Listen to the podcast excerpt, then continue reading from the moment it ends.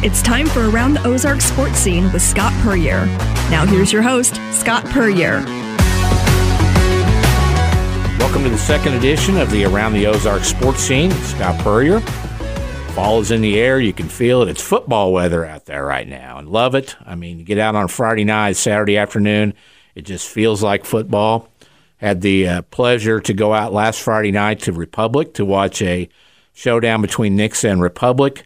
More than 4,500 people in the stands. Nixa wins it on a field goal as time expires, 31 to 28, and just a classic.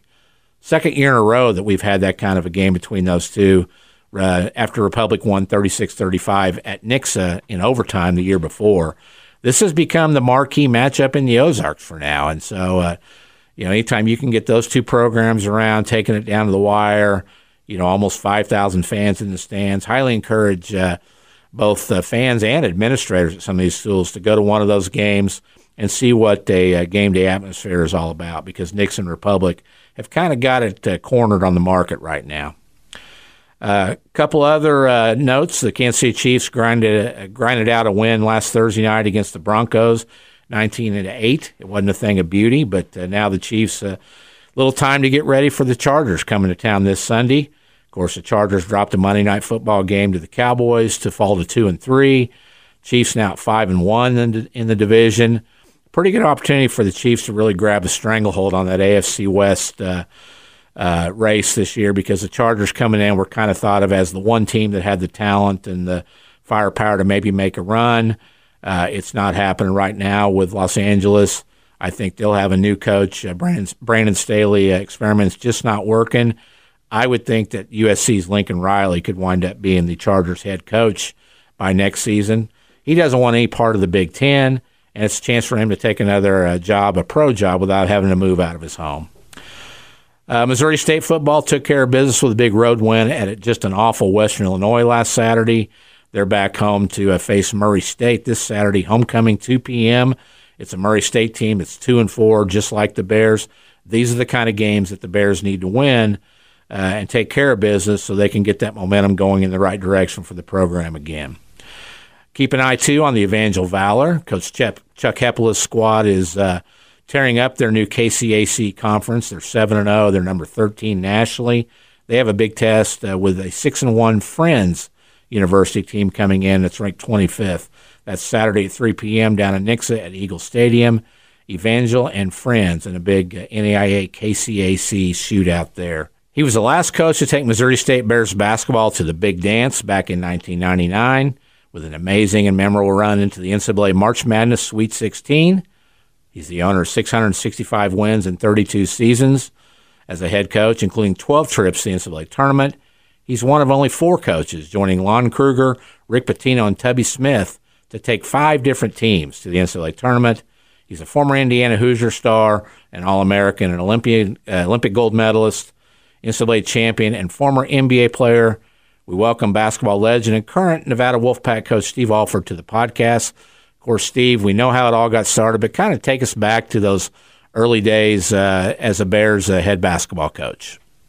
Manchester College had great teams there, great players, and so SMS ended up being my first Division One job. So didn't know what my path was going to look like or where it was going to go. I could have honestly stayed at Manchester uh, forever. I it, I loved that opportunity. It was an incredible place, and uh, just had a lot of fun. But um, once you got a taste of the Division One level uh, at SMS, and when I got there, it was Southwest Missouri State. So one of the things that um, I think all of us, from Greg Onstott to Bill to myself, uh, just trying to get it to SMS. Obviously, Missouri State was the long-term goal, and so proud and happy that that's where it is today. But uh, those times, those four years there were very, very special. Met lifelong friends, uh, and like all my stops, just a great staff. My dad was able to come with me, so uh, we got to work together all four years at, at SMS. An incredible community. And, um, you know, the O'Reillys were kind enough to show us Sarasota, Florida. Now Tanya and I have had uh, a place down there for about 26, 27 years, and so there's just so many cool things that have happened uh, since being there, and um, really appreciate my time there. Well, you know, uh, we mentioned uh, 12 trips to NCAA tournament with your five schools. Um, that 1988 or 98 99 team always going to be special with Bears fans, not just because it was the last team to go to the big dance, but just the way they did it. The Sweet 16 run, playing basically an NBA team in Duke. Uh, when, when you look back now, in your eyes, when did you kind of realize that maybe that was in that group of guys and you could make that kind of run? Well, I think that team was um, it was special because I think everybody understood their role. They accepted their role. Uh, we had very good young players with a really mix, good mix of an older group that had kind of been there and been on the cusp, that had been awful close. And I give them a lot of credit because there wasn't a lot of experience as far as NCAA games on that team. Obviously, um, you know, like our team last year at Nevada, we we didn't have any experience, and they showed. Usually, lack of experience shows when you get in the tournament. And that team was so special, not a lot of experience, and yet you beat a team like Wisconsin. There wasn't a team that was probably more disciplined in the tournament uh, than Wisconsin, and then you beat a Tennessee team that had the size and athleticism of an NBA team, um, and we really we that they were able to do in that tournament just speaks volumes of who they were as people. Obviously, very talented basketball players, but there was just a very cohesive unit that was a lot of fun to coach. They they were a fun team to coach day in day out. Do you still stay in touch with uh, some of those guys? Oh yeah, yeah. Danny just reached out. We're trying to uh, working with um, Missouri State now, getting a game to where we can um, honor that team because we're at 25 years and um, obviously, we want Danny honored in a very special way, but um, William's still there in town. Kevin calls me a lot working back in Indiana, and uh, Brandon Miller, uh, all the way down the line. Those guys have um, done. Ken Stringer stays in touch. He's in Florida. Uh, Burton, all those guys have done a good job of one staying in in touch and um, continue to follow them, and hopefully we can get together here in the season and celebrate that team. Well, you know, Springfield got to know uh, you and your family over those years. I, I, think your two sons probably got the best coaching uh, in their in their entire careers with the future Bears in kindergarten. I would I would say you would probably admit that now, would you not? Yeah, I think they about every time we get together as a family, they bring that up, Scott. So it's a. well, give us an update. Uh, of course, you know we got to know your dad Sam and mom Sharon, wife Tanya. Corey, Bryce, and Kayla. Give us kind of a life update on, on all those folks. Yeah, everybody's doing well. Mom and Dad are at the lake um, in Indiana and doing well. They'll be out in about a month to, to watch games. But Corey and Corey and Haley are um, at Huntington University. Corey's in his fourth year there at Huntington University and uh, NAIA school, doing uh, really good things there. He's been to the tournament two out of three years, and he's got almost everybody back. They're currently ranked 14th in the country and only 20 miles from where I got my start at the same age. Um, Manchester's only 20 miles from Huntington, so a lot of irony there. They've got a almost four month old in Kai. Uh, Kai Andrew is uh, our second grandbaby, and uh, he's doing great. So they're loving loving things. Bryce and Allie uh, live are living in Czech Republic for the winter. As Bryce is playing his, I think it's his seventh year uh, professionally, so he's in Czech Republic with our first grandchild, um, AJ. Uh, Archie James is um, about a year and a half. He's almost a year and a half old. So they spend their off season in Scottsdale, and then Kayla and her husband Gilbert.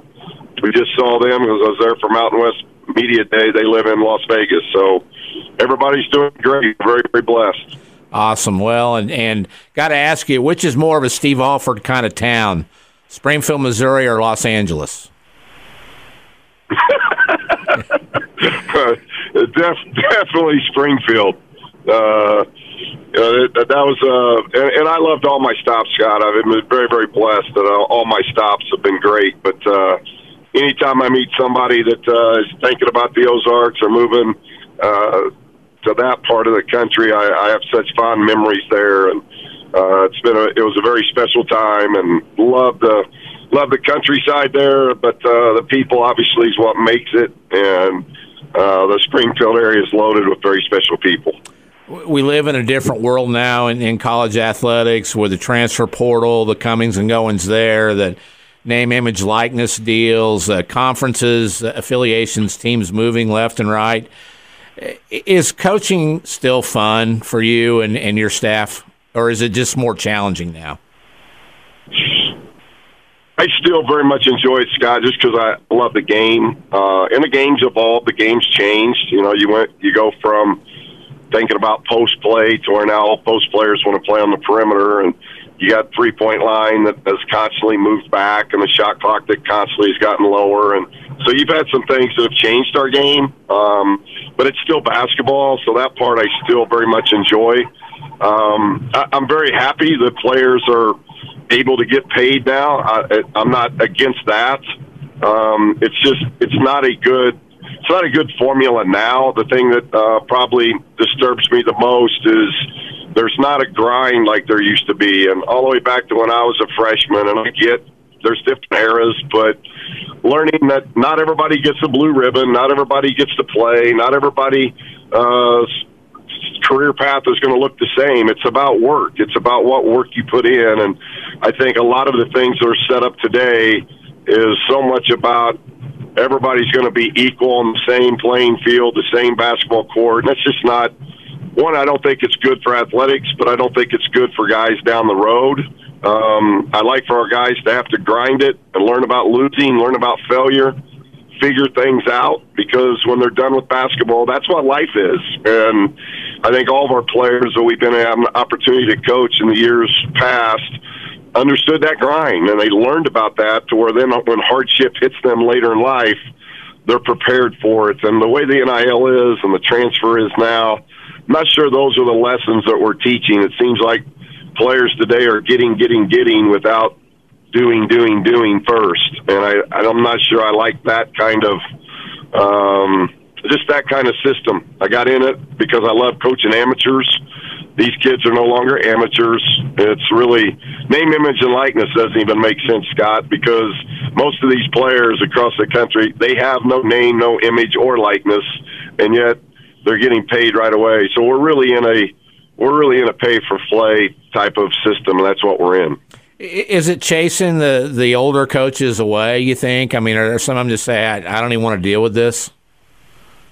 Yeah, and I think what you're seeing is a lot of those older coaches, um, they're either getting into television or you'll see them in the NBA because we're basically um, we're basically a better version of the G League because players in the co- collegiate level are making way more money than the G League players can make, um, and haven't even really started their careers. So it's just you're more of a general manager now than you are uh, just being a coach and you know how you coach now. There are several coaches I think would really um, probably struggle um, in, in this era just because of uh, the way kids are today. It's not a, it's again it's not a slam on on players. It's just coaching styles, and you have to adapt to it. We've had to adapt as a staff.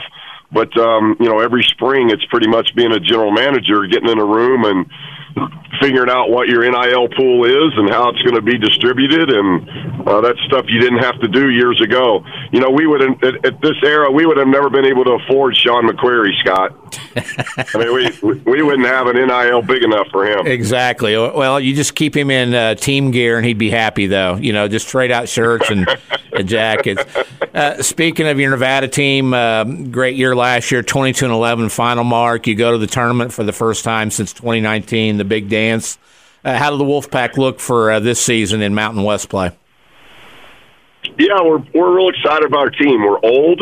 Um, you know, we got six seniors Three of them can still come back for another year. That's different too with the COVID uh, situation. You guys are getting that extra year. So this is the oldest team we've had. We've got experience. Last year we didn't have any experience. We had major injuries. Three major players missed the majority of the season last year. So those guys are back healthy. We've got experience uh, that we didn't have last year. So we're very optimistic. We're hopeful. We're injury free right now. Uh, so if we can just continue to grow and develop, we've got a great schedule ahead of us. It's just the Mountain West is a very demanding basketball league. Um, and it's going to be that way again this year. We've got some really good teams in our league, and hopefully we're going to be one of those. Saw some great news on, on your end there with the Grand Sierra Resort Arena coming in 26, 27, somewhere in that time frame. Looks like you're going to have a spectacular new uh, basketball arena to play in, and and kind of a top golf right next door to it. That, that's your perfect world, isn't it? Uh, getting late in my career, Scott, I couldn't for ask anything better. I can coach basketball and at lunch walk over and pound some balls into a lake. So it, it couldn't be any better. But um, it is special. Uh, Alex Meruelo, who um, owns a Coyotes NHL team, uh, owns our GSR, and uh, for him to do what he's doing uh, is, I think, we'll have the best facility out west. I think you'll start seeing uh, NCAA rounds come to Reno. You'll see MT events come to Reno. Uh, it's going to be great for our community, but obviously uh, outstanding for our uh, our basketball program. We couldn't be more excited. Uh, speaking of golf, how is the golf game these days?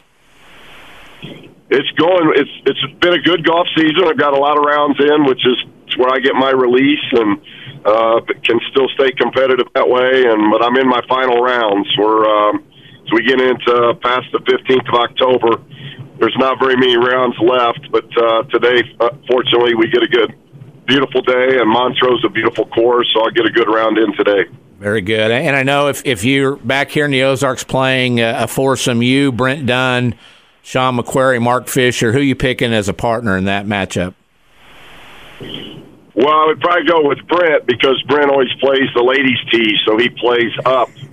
so that would give us an advantage, I think, if um, you know, a- after the tee ball, I'm not sure I'd like that partner, but uh, at least him playing the up tees, uh, that definitely favors Brent. Well, the, there'll come a day when retirement uh, calls. I, I know that you don't have any timetable now, do you? And I mean, are you just going to keep going and, and as long as you enjoy it? What, what's the plan?